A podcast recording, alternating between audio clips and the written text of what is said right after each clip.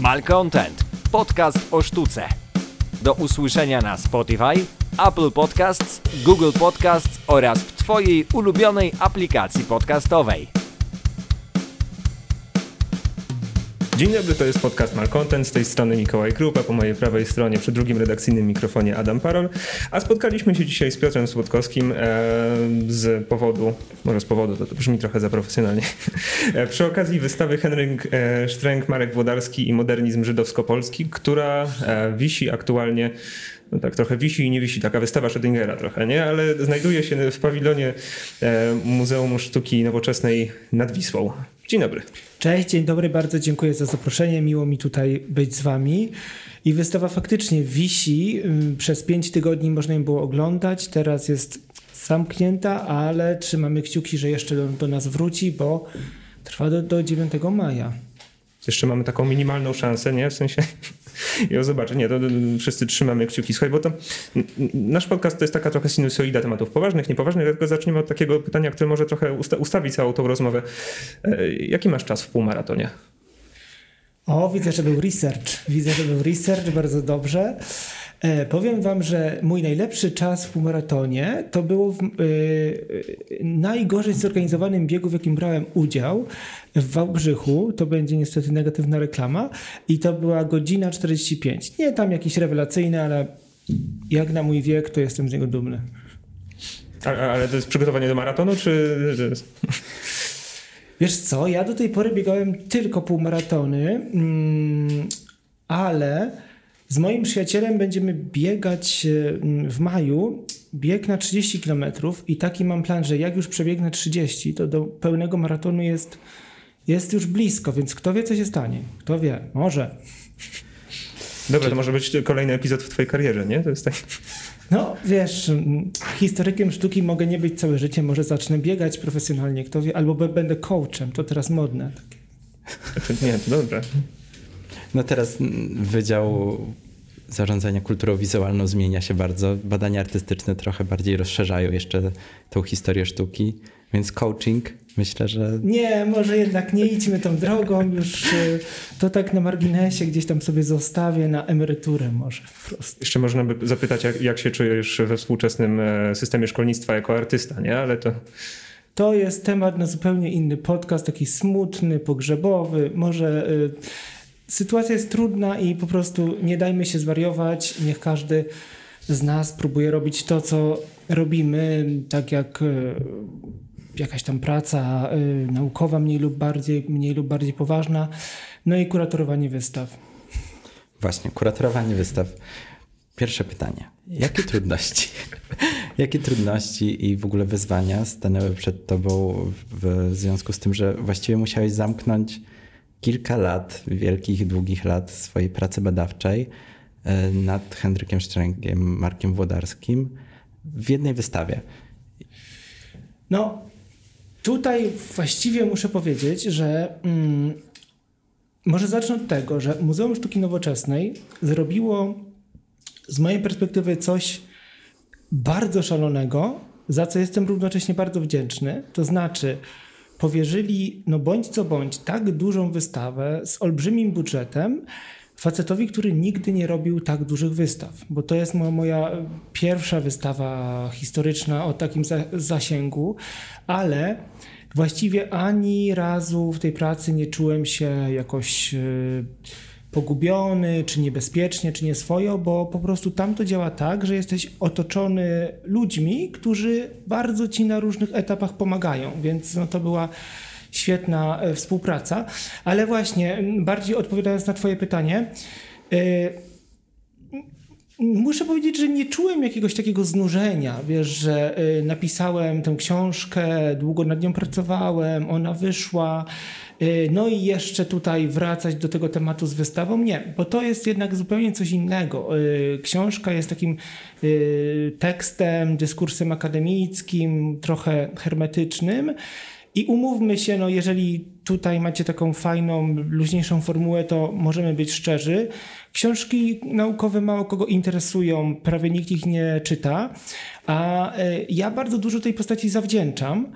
I e, dużo się przy pracy z Włodarskim nauczyłem, naprawdę też myślę jak, jak, jako badacz. I pomyślałem so, sobie, ej, kto na tym najbardziej zyskał? Ja. No to może dobrze, żeby tak w geście zwrotnym coś oddać, coś takiego zrobić, żeby, żeby no, mm, po prostu y, Sztręk Włodarski stał się taką postacią bardziej rozpoznawalną nie tylko w gronie 20 y, historyków sztuki, tylko społecznie. Y, myślę, że to jest jak najbardziej materiał na to, więc nie czułem znużenia, to była świetna przygoda.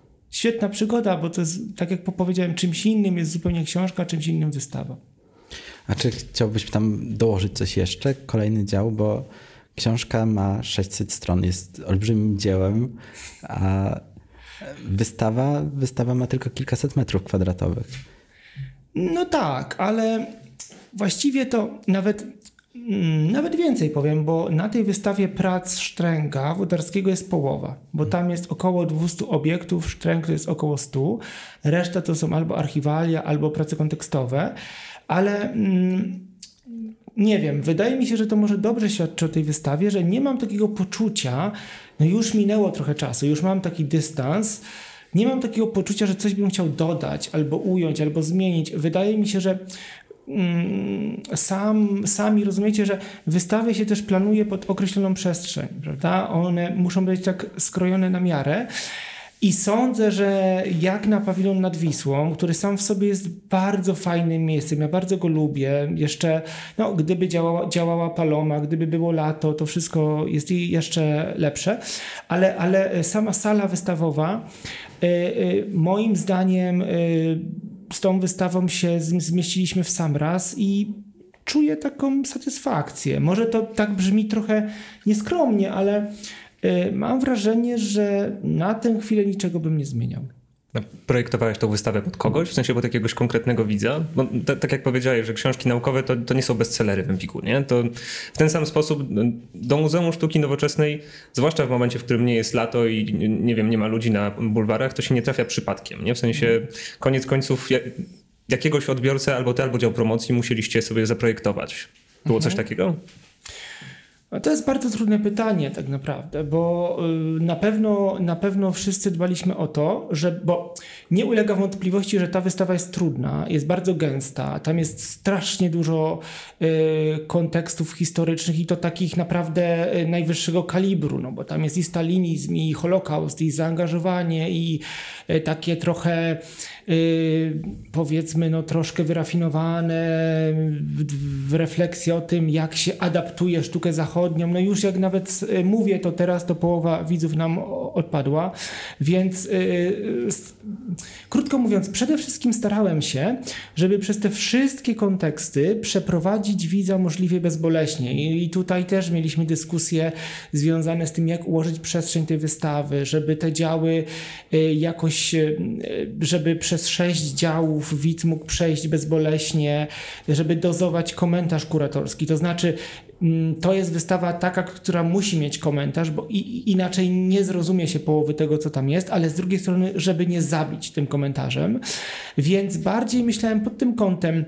Yy, projektowany widz, yy, no nie mam takiego, nie mam takiej osoby w głowie, natomiast jeśli chodzi o widzów, na pewno była taka grupa, która od początku yy, była i dla mnie, i dla muzeum bardzo ważna. To znaczy, I mówię tutaj szczerze, że kiedy zaczęliśmy pracę nad tą wystawą, to było dwa lata przed otwarciem, czyli w styczniu 8, nie, w styczniu 19 roku, oczywiście, w styczniu 19 roku, e, od razu mówiliśmy sobie, że mm, skoro to jest wystawa, która mówi o Henryku Sztręku, artyście, który działał w Lwowie, też takim mieście trochę zapomnianym w polskiej kulturze, czy historii sztuki zwłaszcza, e, to ona musi bardzo dowartościowywać e, publiczność ukraińską. tą e, wspólnotę ukraińską, która już jest duża, która mieszka w Warszawie i naprawdę nie można jej traktować tylko jak takiej migracji ekonomicznej, tylko, tylko jak pełnoprawnych e, odbiorców kultury. Stąd też taka prosta, ale ważna decyzja, że wszystkie, wszystkie teksty, komentarze, cały program jest też w, w języku ukraińskim. Jest to chyba pierwsza instytucja, która w sumie zdecydowała się w Warszawie na taki gest. Pierwsza duża instytucja, która zdecydowała się na to, żeby całą wystawę mieć w, w trzech językach. I to już y, drugi raz, bo Warszawa w budowie też była taką wystawą. No właśnie, pamiętajmy, że y, MSN faktycznie to robi, że, że już wcześniej były takie projekty, wystawy, y, programy edukacyjne, gdzie, gdzie, ta, y, gdzie ten odbiorca ukraiński był dowartościowany. No a tutaj, zwłaszcza no, z, z uwagi na temat tej wystawy, to się narzucało i no i cóż, mogę tylko powiedzieć, że bardzo się cieszę, że, że, że u, udało się ten pomysł no właśnie, nie chcę powiedzieć przeforsować, bo nikogo nie trzeba, nie trzeba, nie trzeba było do tego przekonywać. Wszyscy by, byli, byliśmy zgodni, ale cieszę się, że udało się to e, zrealizować, jak najbardziej. To też się łączy w jakiś sposób, bo nie wiem, czy słuchałeś, w zeszłym tygodniu rozmawialiśmy z Wierą, która jest koordynatorką programu Artysta Zawodowiec, która e, nie wiem, czy ona założyła, te, założyła tą grupę, w sensie była jedną z założycielek grupy właśnie Zazim, czyli zagranicznych e, artystek i artystów, którzy pracują, publikują i prezentują swoją pracę artystyczną w Polsce właśnie, więc właśnie mm, e, chciałem, chciałem jakoś tak podbić, że mm, Polska staje się bardziej wielokulturowym a może przynajmniej Warszawa, nie szalejmy za daleko, ale że Warszawa staje się takim wielokulturowym miejscem, które ma świadomość tego. Ale to wracając do twojej wystawy, w sensie tak mnie zastanawiało, jak, jak oglądałem zdjęcia i słuchałem twojego uprowadzenia, że na ile to jest wystawa o mm, Sztręgu Włodarskim jako postaci historycznej, jako taka biograficzna wystawa, a na ile to jest rzeczywiście o historii sztuki i jego sztuce?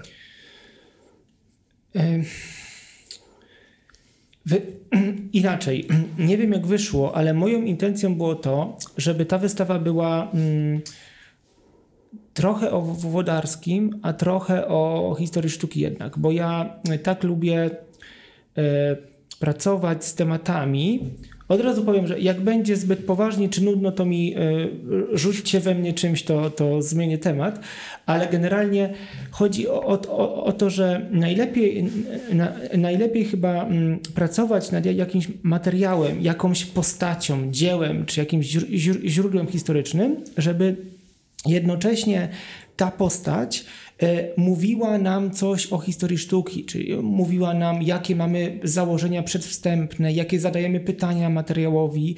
I właśnie no, Henryk Stręg jest taką postacią, bo historia sztuki, e, oczywiście to jest postać znana w historii sztuki, ale znana bardzo fragmenta, fragmentarycznie. I on się bardzo dobrze pozwala przyjrzeć temu, jak historia sztuki pracuje, co eksponuje, a co wyrzuca na margines, a o czym w ogóle zapomina. Czyli mamy Sztręga jako ucznia Fernanda Legera w Paryżu, twórcę takich modernistycznych arcydzieł, trochę zapomniany, czy właśnie wypchnięty na taki wstydliwy margines. Jest jego dorobek y, socrealistyczny, czy ogólnie związany ze sztuką zaangażowaną. No a już w ogóle na samym końcu mm, naprawdę historia sztuki bardzo długo nie miała narzędzi, żeby jakkolwiek pomyśleć o jego złożonej tożsamości, bo wiecie, to jest też taka rzecz, o której każdy wiedział, ale nikt się nad tym nie pochylił, że kurczę, on się urodził jako Henryk Szczęk, a zmarł jako Marek Wodarski. To nie jest chyba takie normalne.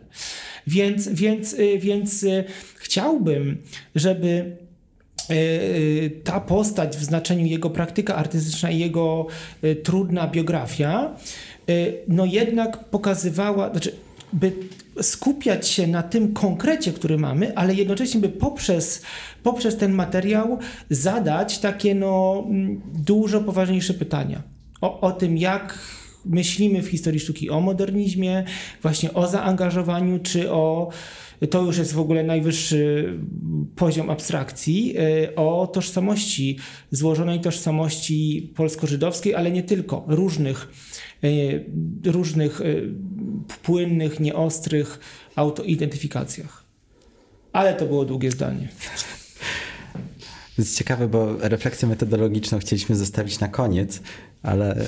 A ja ale już zaraz, już od razu, no. Dajesz, Adaś, nie krępuj się. Nie? Możesz. Nie, bo y, tutaj przygotowując się, robiąc research, oczywiście musieliśmy też zajrzeć na Wikipedię, bo akurat o Henryku Sztręgu, mm, Marku Włodarskim na Wikipedii mamy dobre jakieś 10 zdań. Jednym z tych zdań jest, są słowa, że y, Henryk Sztręg nie uległ doktrynie socrealizmu. To jest bardzo ciekawe.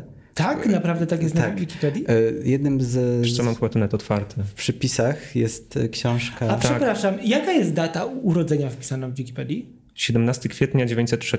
No właśnie, to jest błąd. To jest błąd, bo to te, jeśli tylko mogę to sprostować, bo to, ale to jest, to nie chodzi tutaj o prostą faktografię, nie w tym rzecz, tylko to jest błąd, który nam po, po, po prostu pokazuje bezmiar niewiedzy i tego, no właśnie tego, że historia sztuki tak się nie przejmowała e, problemami tożsamości, wojny i tożsamością zagładową, czyli, czyli jakby tą, która zapewniała polskim, ogólnie Żydom europejskim przetrwanie w czasie ho, ho, Holokaustu. E, Wiecie, e, ta data wynika, ta 903 rok wynika prawdopodobnie z tego, że ten rok był w dokumentach, mm, na podstawie których e, Sztręg wyrobił sobie nowe na nazwisko Marek Wodarski i tak już zostało. Natomiast e, jakaś tam kwerenda dopiero e, w archiwach lwowskich pozwoliła, pozwoliła wydobyć jego świadectwo szkolne i tam widnieje 1898. I teraz podkreślam, nie chodzi tutaj o to, ha, myliliście się, to jest y, inny rok. Nie, absolutnie nie. Ale to jest takie, takie bardzo symboliczne. Także jak dużo my nie wiemy, mimo że wydaje nam się, że wiemy.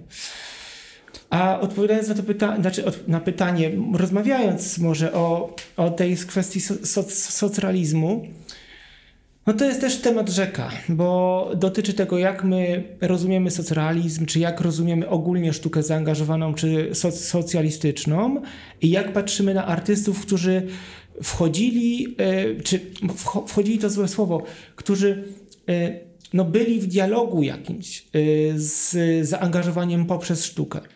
Bo zauważ, że w tym, co przeczytałeś, jest takie. e, Czy możesz powtórzyć? Bo to jest bardzo ciekawe. Już ci mówię. W okresie lat, e, lat 50. nie uległ doktrynie socrealizmu. No właśnie, i zauważcie, że w tym zdaniu już jest taki. To jest takie zdanie bardzo nacechowane moralnie. Prawda? Nie uległ, nie poddał się tej złej, niemoralnej doktrynie mm, i był tym tytanem. Nie poddał się po prostu. To w ogóle to jest, y, to jest taki sposób y, myślenia o sztuce. W ogóle przepraszam osobę, która pisała to hasło, nie chcę tak hejtować. Czy wiesz co, to, to, cały, cały ten wpis ma tylko jedną pozycję w bibliografii, to jest książka z 82, nie? w sensie Malarstwo Polskie, tom 5, więc Okej, ro, no dobrze. ro- rozumiesz, że Ale no tak, ale wiesz, chodzi o to, że y, jasne, że źródło jest stare, ale to funkcjonuje w internecie, prawda? Jakby ta, y, ta wizja y, myślenia o socrealizmie jest tu powielana, więc no tym bardziej y, trzeba koniecznie z tym wiesz polemizować. co, w Google jesteś wyżej, nie? w sensie jak się wpisuje Marek Sztręk e, albo pomyliłem, albo, albo, albo Henryk Sztręk albo Marek Włodarski, e, to pierwsze dwa rekordy należą do Muzeum Sztuki Nowoczesnej, dopiero trzeci to jest. Wikipedia, nie? więc to... No to, super. Takich właśnie nieostrości właściwie było dużo, a z samej wystawy y, wynikało właściwie to, że Henryk Sztręg wraz, z Artesem, no i grupą krakowską oczywiście, właściwie położyli fundament pod socrealizm i późniejsze, późniejsze jakieś takie y, ograniczenia formalne, tak to nazwijmy, y, które też jakby przełamujesz na tej wystawie, bo pokazujesz y, właśnie pracę małżeństwa krajewskich. E, Wiesz, no trochę bym się nie zgodził, to znaczy, mm, okej, prawdą jest, że Sztręg i e, grupa Artes, taka lwowska grupa, do której on na, na, należał e, w międzywojniu, e, tak, oni w latach 30. tworzyli bardzo ciekawą sztukę zaangażowaną, ale mm, nie, nie powiedziałbym, że pod, położyli podwaliny pod socrealizm, bo oni troszkę znali socrealizm e, radziecki, no bo pamiętajmy, że on został w Rosji wprowadzony w 1934 roku, więc tak by no właściwie to są te czasy. I oni od początku myśleli o sztuce zaangażowanej tak, by ona, owszem, była komunikatywna, zrozumiała dla wszystkich, ale by nie powielała takiego konwencjonalnego języka realizmu XIX-wiecznego. Więc oni starali się znajdo znajdować, szukać przynajmniej jakiejś trzeciej drogi. I, I wydaje mi się, że wszystko jedno, czy to się ostatecznie udało, czy nie, te poszukiwania są bardzo interesujące. No i to na wystawie, to na wystawie chcę pokazać. A też powiedziałeś o Helenie Krajewskiej. To jest w ogóle świetny case, tylko tu już mówimy o sztuce powojennej, prawda? Mm, bo mamy taki e, obraz, że po jednej stronie jest, e, to, się, to dotyczy tych opozycji, o, o których mówimy, prawda? że po jednej stronie jest na przykład Tadeusz Kantor czy Maria Jarema, ci tytani nowoczesności, a po drugiej właśnie ci wyklęci socjaliści właśnie na czele z Heleną i Juliuszem e, Krajewskimi. Tymczasem, no właśnie, udało się nam wygrzebać e, e, z Muzeum w Bieczu bardzo ciekawe prace. To jest w ogóle zasługa mojej dziewczyny Emilii. Jeżeli to tego słucha, to dziękuję jej za, e, za pomoc tutaj, bo ona znalazła, pomogła mi, zna, w zasadzie znalazła, tak, znalazła bardzo interesujące prace e, krajewskich właśnie w Muzeum w Bieczu. Nikt się tym nie interesował. Właśnie prace z drugiej połowy lat 40., które są jakoś tam kompatybilne z tym, co robili no, no, nowocześni. I cały obraz krajewskich jako takich twardogłowych gdzieś tam się komplikuje. I ogólnie mm, no, ta wystawa polega na takim komplikowaniu niby e, prostych schematów. A też e, takim właściwie jeszcze ciągnąc dalej kwestię socjalizmu, e, jednym z i kwestię zaangażowania politycznego w oprowadzaniu mówiłeś o tym, o obrazie, demonstracji obrazów, który mógł wisieć, a wisi w Łodzi. Ajajaj, tak, to jest, to jest historia. Jaki jest tego powód? No, powód jest taki, no tak, no, demonstracja obrazów to jest e, płótno Sztręga z 1933 roku i to jest jedyne zachowane płótno, w sensie obraz na płótnie, tak, e, płótno faktoralistyczne, czyli przykład tej sztuki zaangażowanej z, sprzed wojny. Wszystko inne, co nam zostało, to są, jeśli chodzi o Sztręga, to są e, prace na papierze. Bardzo ciekawe oczywiście, ale to nie jest płótno, to, to jest coś innego. No i właśnie Łódź to ma, Muzeum Sztuki. Myśmy starali się tę pracę pożyczyć przez wiele miesięcy, były różne dyskusje na szczycie, no ale niestety no, ta praca jest y, klejnotem w kolekcji stałej. Muzeum, ona wisi na, y, pewnie znacie, no bardzo dobra, fenomenalna jest ta wystawa stała Atlas Nowoczesności, tam bardzo dobrze y, gra, no i muzeum zdecydowało się, że prac z kolekcji swojej stałej, znaczy z wystawy stałej nie pożycza. Ja to oczywiście szanuję, Aczkolwiek ubolewam, bo ta praca by na wystawie naszej w, w MSN-ie no bardzo dobrze zagrała, jestem pewien. To dotknąłeś tego, e, w sensie tego oprowadzania, bo tutaj zada się, reprezentujemy dwie grupy, czyli tych, którzy byli i tym, tych, którym zostało oprowadzanie online de facto, więc e, bardzo mi się podobał klimat tego oprowadzania, bo tam jeszcze widać, że na samym początku i na końcu stoisz obok podnośnika, e, który zasłania część prac, to było fantastyczne, a na ekspozytorach wisi jeszcze niebieska taśma montażowa, którą tak operator próbuje omijać, nie? w sensie, jak się bawiłeś w czasie montażu?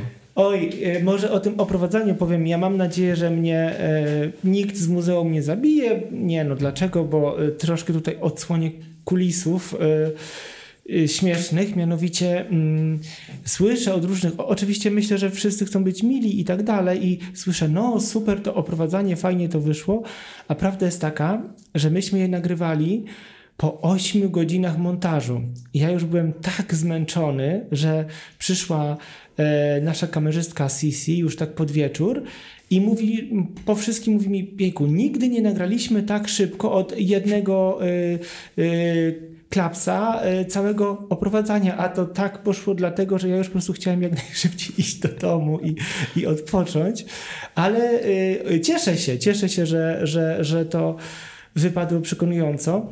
Natomiast sam montaż, sam montaż był fenomenalny. Naprawdę, nasłuchałem się przy, o, o opowieści, że przed montażem wystawy to ludzie zarywają noce, to się montuje cały czas, a naprawdę mm, ekipa była tak świetna, że myśmy pracowali, bo te znaczy myśmy, oni głównie, ja to tylko tam chodziłem i mądrzyłem się, także to najlepsza praca.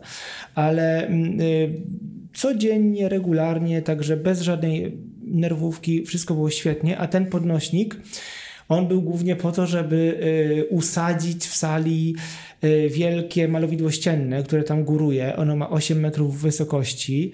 E, więc y, mm, ekipa to montowała, y, y, konstruowała stelaż, no wszystko to trwało. No i też ten podnośnik służył nam do powieszenia, bo jest takie, takie miejsce na wystawie, które dotyczy sztuki socjalistycznej i mamy fenomenalny obraz Nadi Leger, Stalin i pionierka. Świetna rzecz, bardzo go lubię. No ale on tak wisi wysoko ponad innymi pracami i to też było sporo zachodu, żeby zdecydować, gdzie go powiesić. I wyobraźcie sobie duży obraz, e, tym podnośnikiem, manewrować między, między innymi ekspozytorami. No to była przygoda, świetna przygoda. Mam nawet zdjęcie z tym podnośnikiem, więc... W ogóle Stalin na podnośniku to jest jeden z ciekawszych momentów wystawy, bo ja tam przeżyłem wielkie zaskoczenie właśnie malarcom krajewskich, dlatego wspomniałem Wspomniałem Cieszę się, ich, super. to było... Nie, y, ucząc się historii sztuki, nikt nigdy nie wspominał, że krajewscy robili coś innego. Jakoś nigdy nie miałem też takiej pasji, żeby się tym zainteresować, ale właśnie później spojrzałem do góry i wow. Nie spodziewałem się właśnie i Rokosowskiego, marszałka, i, i drugiego marszałka. Właśnie obraz, yy, obraz Nadine Leżer był Ciężko było go zdobyć na wystawę? No, prawdę mówiąc, tak. To w ogóle y, wytłumaczę się, bo pomysł tego zestawienia, tego portretu marszałka, który wypożyczyliśmy notabene z y, Galerii Socjalizmu w Kozłówce, to też była taka kwerenda, bo nie, nie, nie wiem, czy wszyscy nasi słuchacze się orientują. Kozłówka to jest takie fenomenalne miejsce dla polskiej kultury i pamięci, bo tam jest zgromadzone mnóstwo takich typowych prac socjalistycznych, których albo nikt nie chciał, albo jakoś tak zostały zapomniane i i to jest naprawdę y, z dzisiejszej perspektywy skarbnica super rzeczy. Y, I ten portret marszałka służy tutaj trochę za taki obraz, taki turbokonwencjonalny, typowy, fa fasadowy portret polityczny, a obok jest ta Nadia Leżer, taka właśnie trochę leżerowska w formie, kolor czysty, żywy, y, płaski, no fenomenalny obraz. Zdobyć go było trudno, tak, dlatego że on w ogóle był, jest z prywatnej kolekcji yy, z Francji i natrafiliśmy na niego szukając innych prac, do innego działu. Yy, Oczywiście y, kolekcjonerka, która go nam wypożyczyła, no była ostatecznie to wszystko bardzo dobrze wyszło i na, na, naprawdę y, jest, jesteśmy wdzięczni, y, aczkolwiek trzeba było mm, jakby mm, może trzeba, trzeba było troszkę porozmawiać, by pokazać, że my tu nie chcemy Nadi Leżer jakoś pokazać w złym świetle, jako afirmatorki stalinizmu czy coś takiego. Absolutnie nie o to chodzi. Oczywiście, że nie. E, mm, więc, mm, ale to była tylko taka malusieńka, malusieńka e, przeszkoda, która bardzo szybko, zresztą to się spotkało e, z dużym zrozumieniem i cała ta współpraca przebiegła fenomenalnie i cieszę się, że mamy ten obraz na wystawie. A Wracając właściwie teraz do, do początku wystawy, bo jakoś wszedł nam tutaj już późniejsze czasy socjalizmu i zaangażowania politycznego. Skąd się wzięło zainteresowanie Lwowem? W sensie środowiskiem lwowskim wiadomo jest ciekawe Henryk Stręk, ale y, oglądając wystawę i patrząc na język, którego używasz, ma się wrażenie, że znasz y, tak Lwów od podszewki, jakby tą kulturę. Czy jesteś jakoś rodzinnie powiązany też z tym miastem, czy... Nie, nie, nie. To nie powiedziałbym, że znam Lwów tak dobrze. Absolutnie nie. Je, jeżeli jest takie wrażenie na wystawie, to się mogę tylko cieszyć. Wiesz, no, to jest tak, że. E, a, a, a, ani nie pochodzę z Lwowa, ani sam nie mam korzeni żydowskich, ale i, te, i temat y, kultury lwowskiej i temat kultury polsko-żydowskiej mnie bardzo interesuje, bo, bo to jest tak, że idziesz tam, gdzie cię prowadzi materiał badawczy, więc y, w przypadku Sztręga, no ten Lwów jest dla niego szalenie istotny, bo on mm, mieszkał y, właściwie no, bardzo blisko głównych placów, centrum e, Krakidałów, czyli e, żydowskiej dzielnicy handlowej w Lwowie, bardzo takiego ciekawego, żywego miejsca, gdzie się mieszały różne języki, kody wizualne, piosenki, taka kultura przedmiejska i, pop i popularna. I to jest ten bogaty Lwów. To jest ten bardzo interesujący Lwów, który w jego sztuce, sztuce innych artystowców jest obecny, a zarazem pamiętajmy Lwów jako ta metropolia. I to jest ciekawe. Lwów jako no, z najważniejszych metropolii w regionie. E, I znowu tak trochę polemicznie warto o tym przypomnieć, e, no w kontrze do tego, jak Lwów był raczej zapominany po 1945 roku, kiedy wypadł z granic Polski jakoś tak, jakoś tak, no no, nie chcę tu przesadzić i nie można powiedzieć, że był zapomniany, ale na pewno nie był w centrum odniesień. Wypadł na pewno poza tą e, taką e, mapę artystyczną. Ten przepływ ludzi i idei, który wcześniej był bardzo żywy, na przykład między Lwowem a e, Krakowem, ale nie tylko. Więc, więc dlatego też Dlatego też bardzo mi zależało, żeby tą sztukę osadzić jednak w tej złożonej kulturze y, y, niskiej, prawda? Dlatego na wystawie są też zdjęcia pokazujące różne widoki miasta z epoki, puszczamy piosenki batiarskie, E, batiarskie, czyli nawiązujące do takich ulicznych grajków, muzykantów. E, są, co tam jeszcze jest? No, filmy, różne takie materiały kontekstowe, które mają to miasto możliwie szeroko w odniesieniu do sztuki pokazać. A czy, czy, czy, właśnie z tego procesu, tego zapominania po 44 o, o wschodzie jednak, to, jest taki moment na wystawie, w, której, w którym nie, nie zgadzasz się z kantorem, nie? To jest takie, Oj, tak. to jest takie dosyć, niezgadzanie się z kantorem jest takie dosyć, nazwijmy to, nie wiem czy odważne, może e, na pewno nowe, nie? W sensie, bo to jest jednak taka, taka postać trochę pomnikowa, zwłaszcza jeśli myślimy o artystach, a jeśli nie jesteśmy jeszcze historykami sztuki, to już w ogóle, nie? W sensie no tak, ale Kantor, no Kantor jest takim artystą. No Kantor, właśnie, Kantor jest takim artystą no, szalenie dowartościowanym w polskiej historii sztuki. Zastanówcie się, ilu możecie wymienić artystów czy artystek, którzy mają swoją instytucję, która się zajmuje dokumentowaniem ich twórczości. Mam na myśli rzecz, rzecz jasna Krikotekę. No nie ma ich wielu. Więc kantor jest bardzo, bardzo dowartościowany, ale musimy też pamiętać, że no, w pewnym momencie no, musi przyjść pora na takie różne gesty krytyczne. No i trzeba powiedzieć, że kantor był przy, całym, przy całej jego wielkości. Ja na przykład bardzo lubię niektóre jego spektakle. No, to jest e, fenomenalny reżyser, ale mm, no, Kantor był jednak taką postacią zawłaszczającą różne fragmenty polskiej sztuki. Uwielbiał stawiać się w roli prekursora. Szalenie ważne dla niego były kategorie pierwszeństwa, że on coś przywiózł, czyli by te wszystkie kategorie, które ja uważam, że są dzisiaj w historii sztuki nam zbędne, niepotrzebne, wręcz szkodliwe. Dlatego Kantor, no nie jest dla mnie jakimś bardzo ważnym punktem odniesienia, chyba że polemicznym, tak jak w przypadku e, tego surrealizmu, bo mm, nawiązujesz do tego, że e, Kantor sytuował się w roli tego, który po II wojnie światowej przywiózł do Polski surrealizm, a wcześniej surrealizmu nie było. Oczywiście, że był i oczywiście, że e, lwowscy artyści wcześniej mieli z nim styczność. Nawet nie chodzi o to, że wcześniej, ale mieli styczność z innym surrealizmem. Surrealizmem lat dwudziestych, czyli no początkiem tego nurtu, żywym, dynamicznym, dopiero co dyskutowanym. No a Kantor już w latach 40. to był zupełnie inny, zupełnie inny, inny nurt po prostu. No ale właśnie to się wiąże z tym, o czym mówiliśmy troszkę o Lwowie, bo to nie jest chyba przypadek, że ten e, epizod lwowski z przełomu lat 20. i 30. został tak w miarę łatwo gdzieś tam przykryty, tym, no tą sztuką kantora, no bo ten Lwów już przestał być taki bardzo, bardzo ważny dla ar artystów. I myślę sobie, że naprawdę, czy mówimy o takich sytuacjach jak teraz, czy mówimy o zaangażowaniu jak wcześniej, czy wreszcie o tych różnych złożonych tożsamościach, to myślę, że teraz jest bardzo ciekawy czas y, w badaniach y, kultury czy w historii sztuki po prostu, bo naprawdę dojrzeliśmy już do tego, by to wszystko spojrzeć na to zupełnie innymi y, oczyma i takie rzeczy niuansować. Tak mi się wydaje.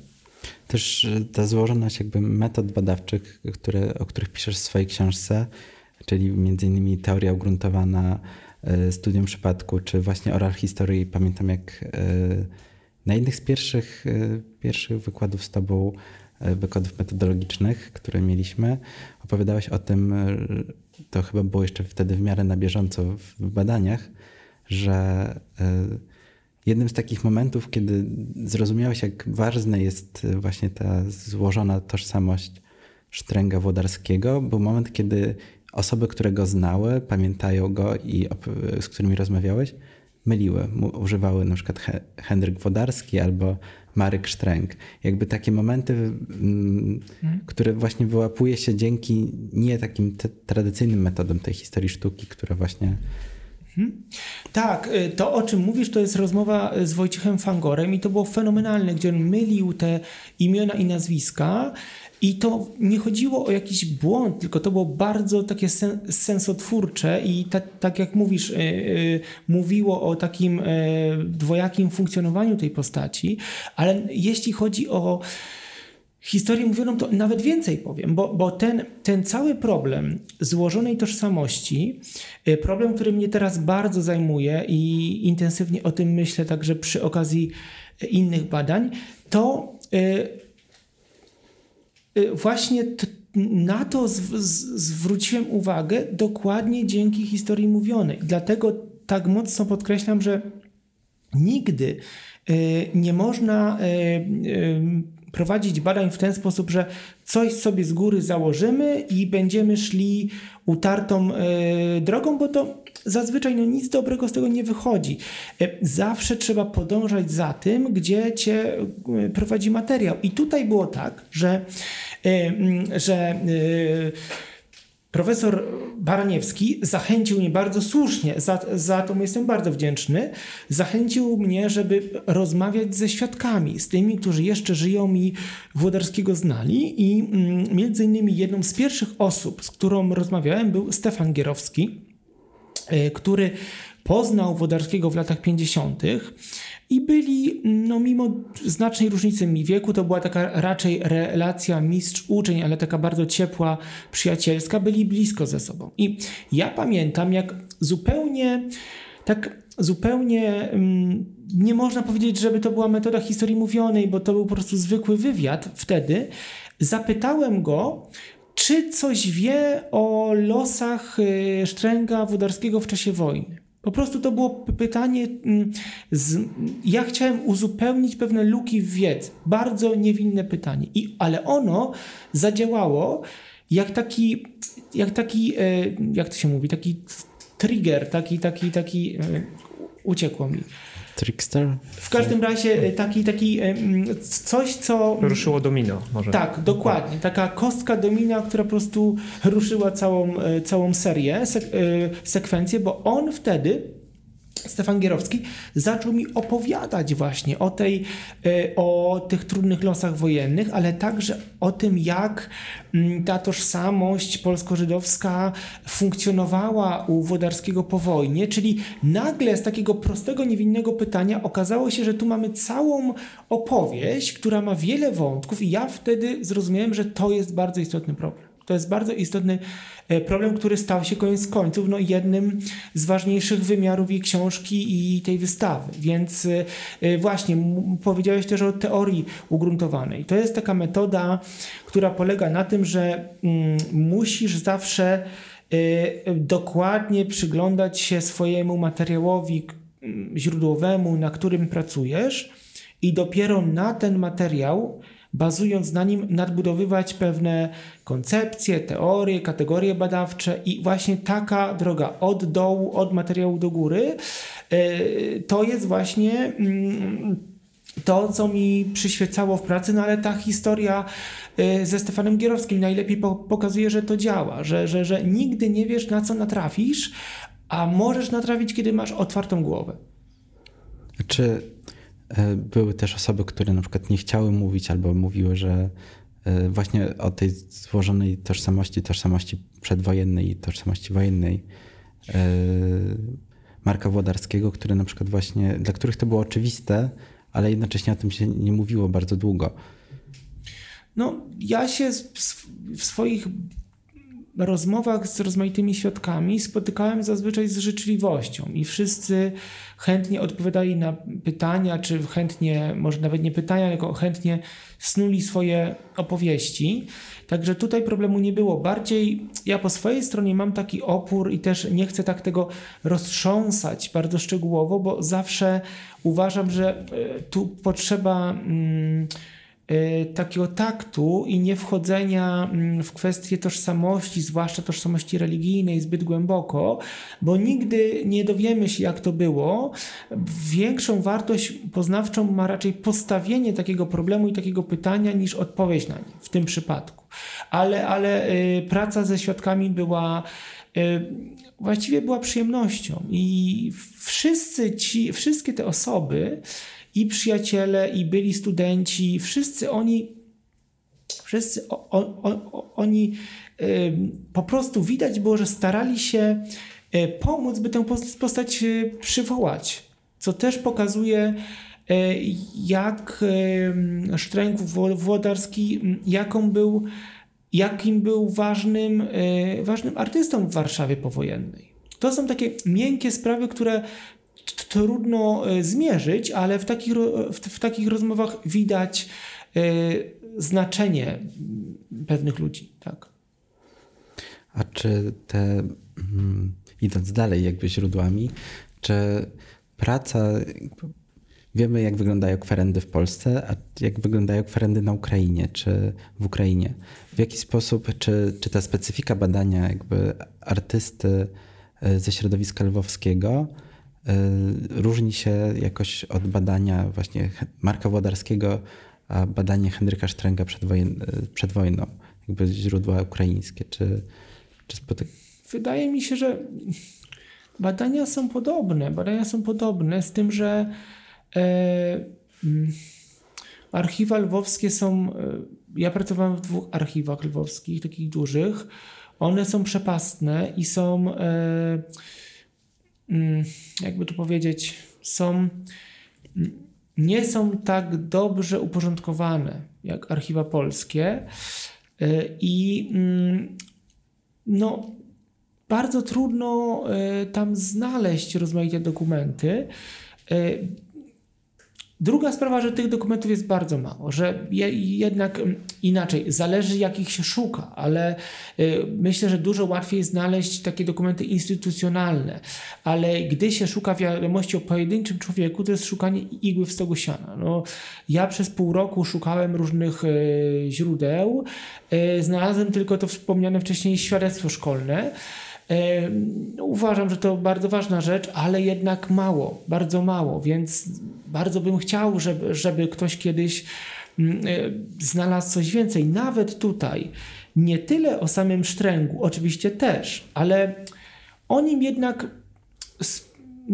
no nie to, że sporo wiemy, bo mało wiemy ciągle, ale on już jest w centrum zainteresowania. Tutaj trzeba wspomnieć, że świetną robotę dla Sztręga zrobił e, nieodżałowany Józef Chrobak, który mm, przygotował fenomenalne, rozbudowane kalendarium jego życia, więc jakby to, to, to nie jest tak, że my tutaj zaczynamy od zera, ale jest cała, bo za sztręgiem stoi cała y, grupa Artes.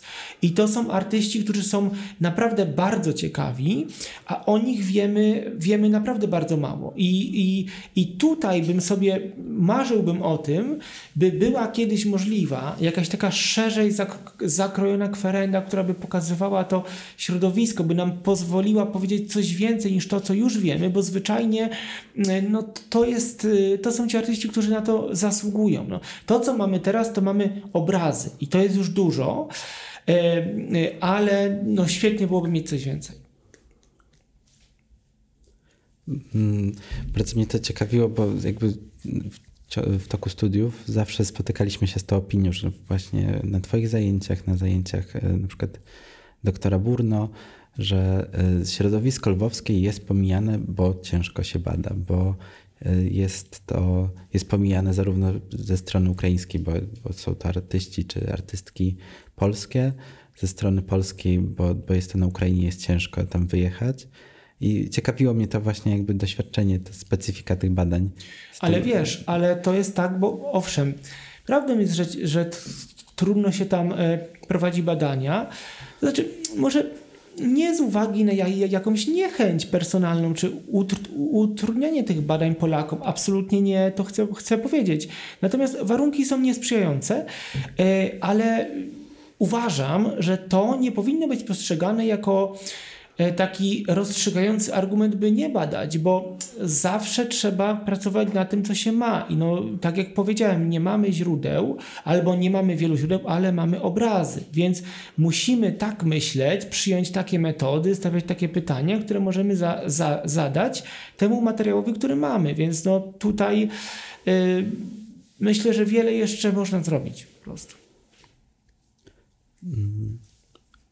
Dużo tam jeszcze ma, masz dać, bo ja, ja, mam pytanie, którym chcę skończyć, ale to, tak, tak, to, już?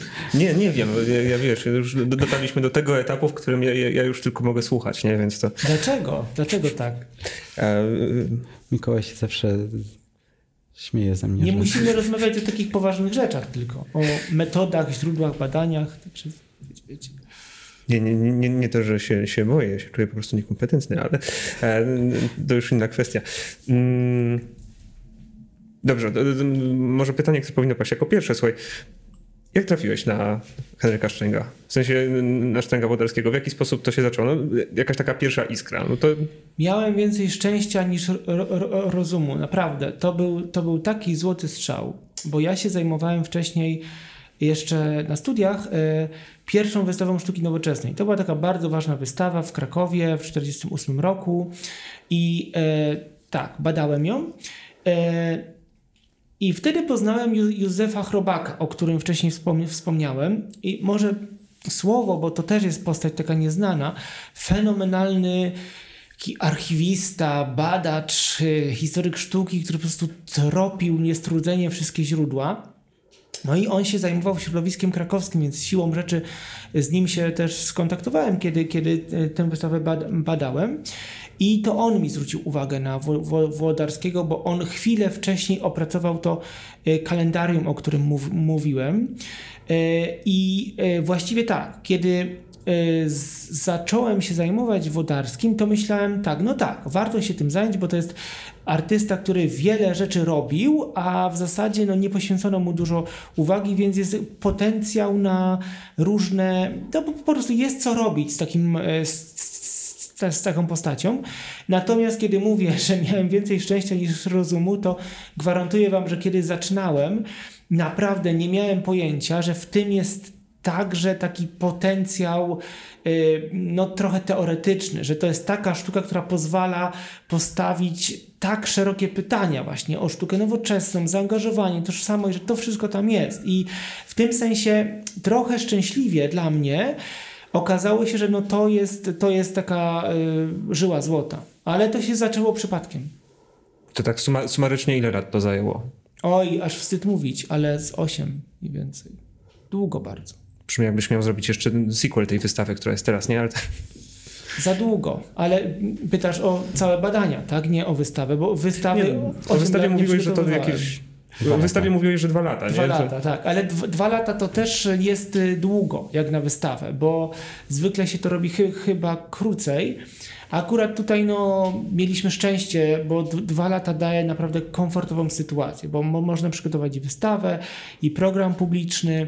Yy, zrobiliśmy także konferencję, która lada moment ruszy, więc po prostu czasu było dość. Znaczy to też, też mnie trochę urzekło, bo do mało której wystawy tworzy się własny słownik. Nie? W sensie a, jednym z elementów komunikacji a, dotyczącej tej wystawy, przynajmniej na Facebooku, nie widziałem, nie widziałem jak na Instagramie, jest słownik pojęć, czyli te, czytam to trochę jak e, obejrzyj to zanim przyjdziesz, bo...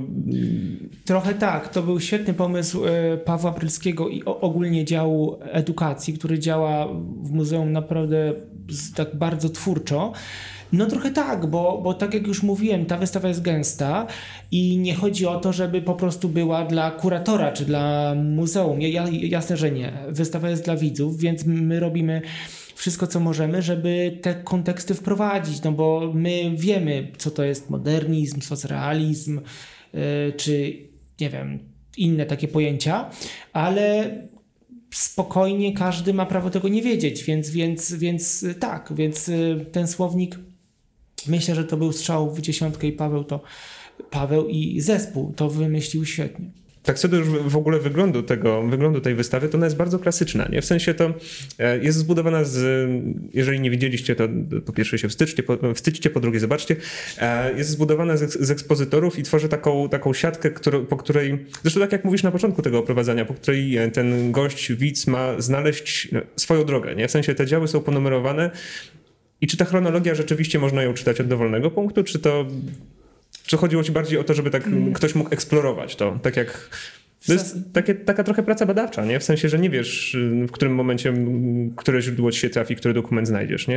Wiesz co, i tak i nie. To znaczy, tutaj koncepcja jest otwarta, bo idealnie byłoby, jeśli przychodzisz na wystawę pierwszy raz, e, nie oglądałeś tego słownika na Facebooku, e, nie wiesz nic o sztręgu, masz pełne prawo, no to fajnie byłoby przejść te działy od początku, z tego powodu, że one zostały tak zaprojektowane, żeby cię przeprowadzić tak za rękę przez te tematy, y, ale właśnie nie o to chodzi, by robić taką dydaktyczną wystawę muzealną, gdzie musisz iść tak jak ci każą, bo inaczej się zgubisz cał y, całkowicie. Właściwie każdy ten dział to jest oddzielny problem i możesz sobie one są takimi kapsułkami, które można oglądać oddzielnie też.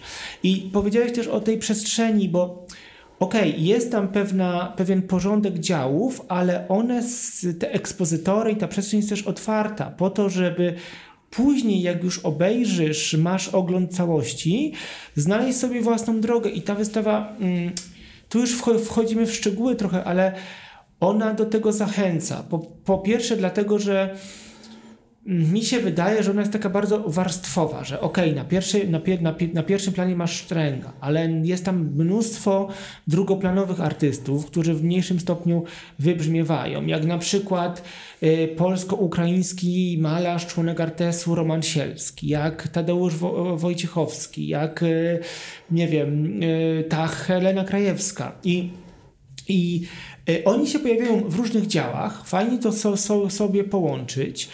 Inna sprawa to to, że e, w sztuce Sztręga ciekawe jest też to, że tam e, nic nie ginie i różne motywy cyrkulują, e, gdzieś się pojawiają, giną i wracają w najmniej oczekiwanym momencie. I takim, takim motywem jest muzyk, który jest, on występuje i w tym etapie leżerowskim w obrazie Pan z gramofonem, potem w cyklu Muzykanci, który nawiązuje do Batiarów, czyli tej kultury przedmiejskiej Lwowa, ale e, muzyk także powraca w zupełnie innym kontekście, w dziale dotyczącym wojny, gdzie jest taka praca Y, z Żydowskiego Instytutu Historycznego Żydzi muzykanci w obozie Stutthof. Absolutnie przejmujący gwasz, y, który no właśnie ten motyw muzyka jeszcze inaczej odkształca. I takich powiązań jest wiele. Inna rzecz, na przykład mamy w tym dziale wojennym płótna pokazujące wydrapywanie sygnatur y, z obrazów. E, I ten temat wydrapywania jest jednym z głównych e, problemów tego działu. ale e, także w dziale pierwszym, który dotyczy Krakidałów i przedmiejskiego Lwowa, mamy rysunki pokazujące właśnie te różne przedmiejskie typy piwoszy, palaczy, robotników, szynkwas.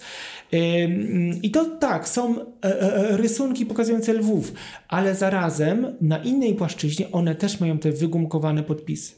I to, jakby to w ten sposób się buduje dialog między tymi różnymi częściami wystawy i chciałbym ją widać jako, widzieć jako taki montaż czy konstelację różnych, różnych e, problemów, które możesz oglądać w dowolnej kolejności.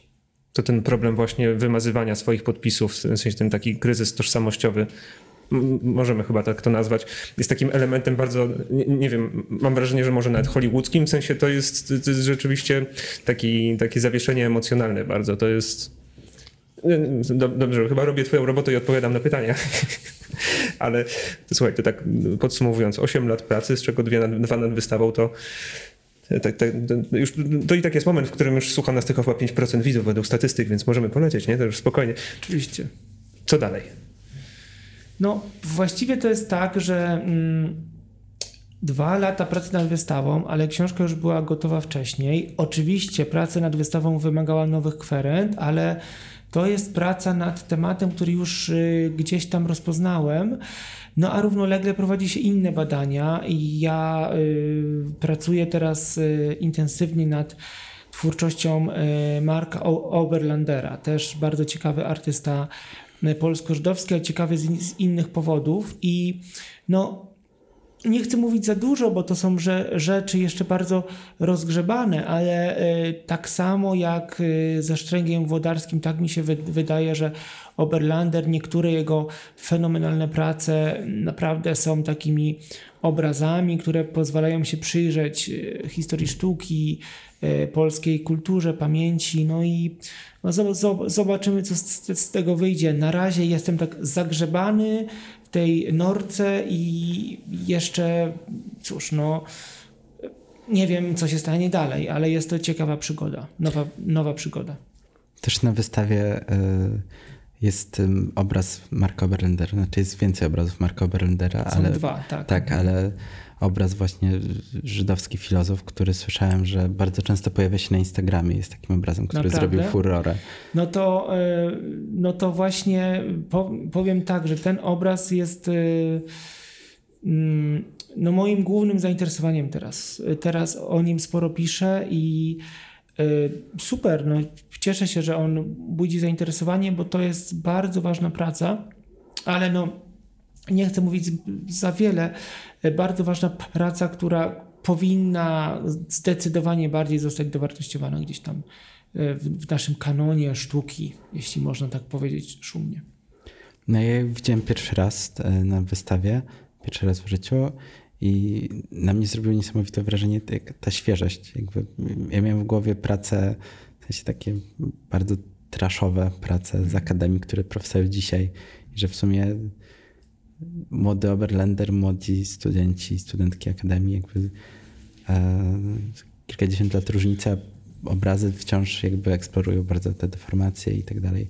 No, bardzo... Cała rzecz polega na tym, że takich postaci jest mnóstwo. Takich jak Stręg, takich jak Oberlander, takich jak, nie wiem, to co ostatnio robi Agnieszka Dałksza e, z Jaremianką, czy wcześniej zrobiła Dorota Jarecka z Erną Rosenstein to naprawdę jest no, doskonały materiał i mm, im więcej takich postaci z różnych powodów będzie wydobywanych, tym naprawdę to nawet nie chodzi o historię sztuki czy o jakąś taką akademicką perspektywę, tylko tym bardziej nasze myślenie o sztuce będzie bogatsze i jakby tym, tym więcej będziemy wiedzieć. Y, też ci, którzy spotykają się ze sztuką tylko w muzeach, bo w sumie o to chodzi, żeby, żeby ciągle poszerzać to spojrzenie, bo naprawdę sztuka może nam mówić bardzo, bardzo różne rzeczy. Chodzi tylko o to, by obrazy odpowiednio pytać o to, co nam mogą powiedzieć.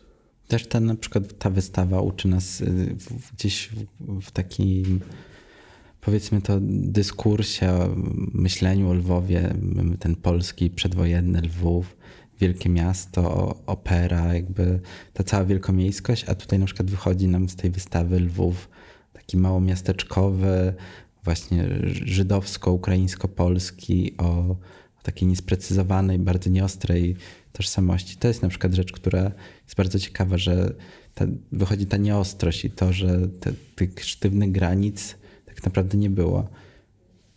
Właściwie tak, właściwie tak. Mogę się tylko z tym zgodzić. Też sobie sam odpowiedziałem. Znaczy, nie postawiłem nawet pytania, jestem jeszcze lepszy. Bardzo dobrze ci idzie. bardzo modne we współczesnym dziennikarstwie.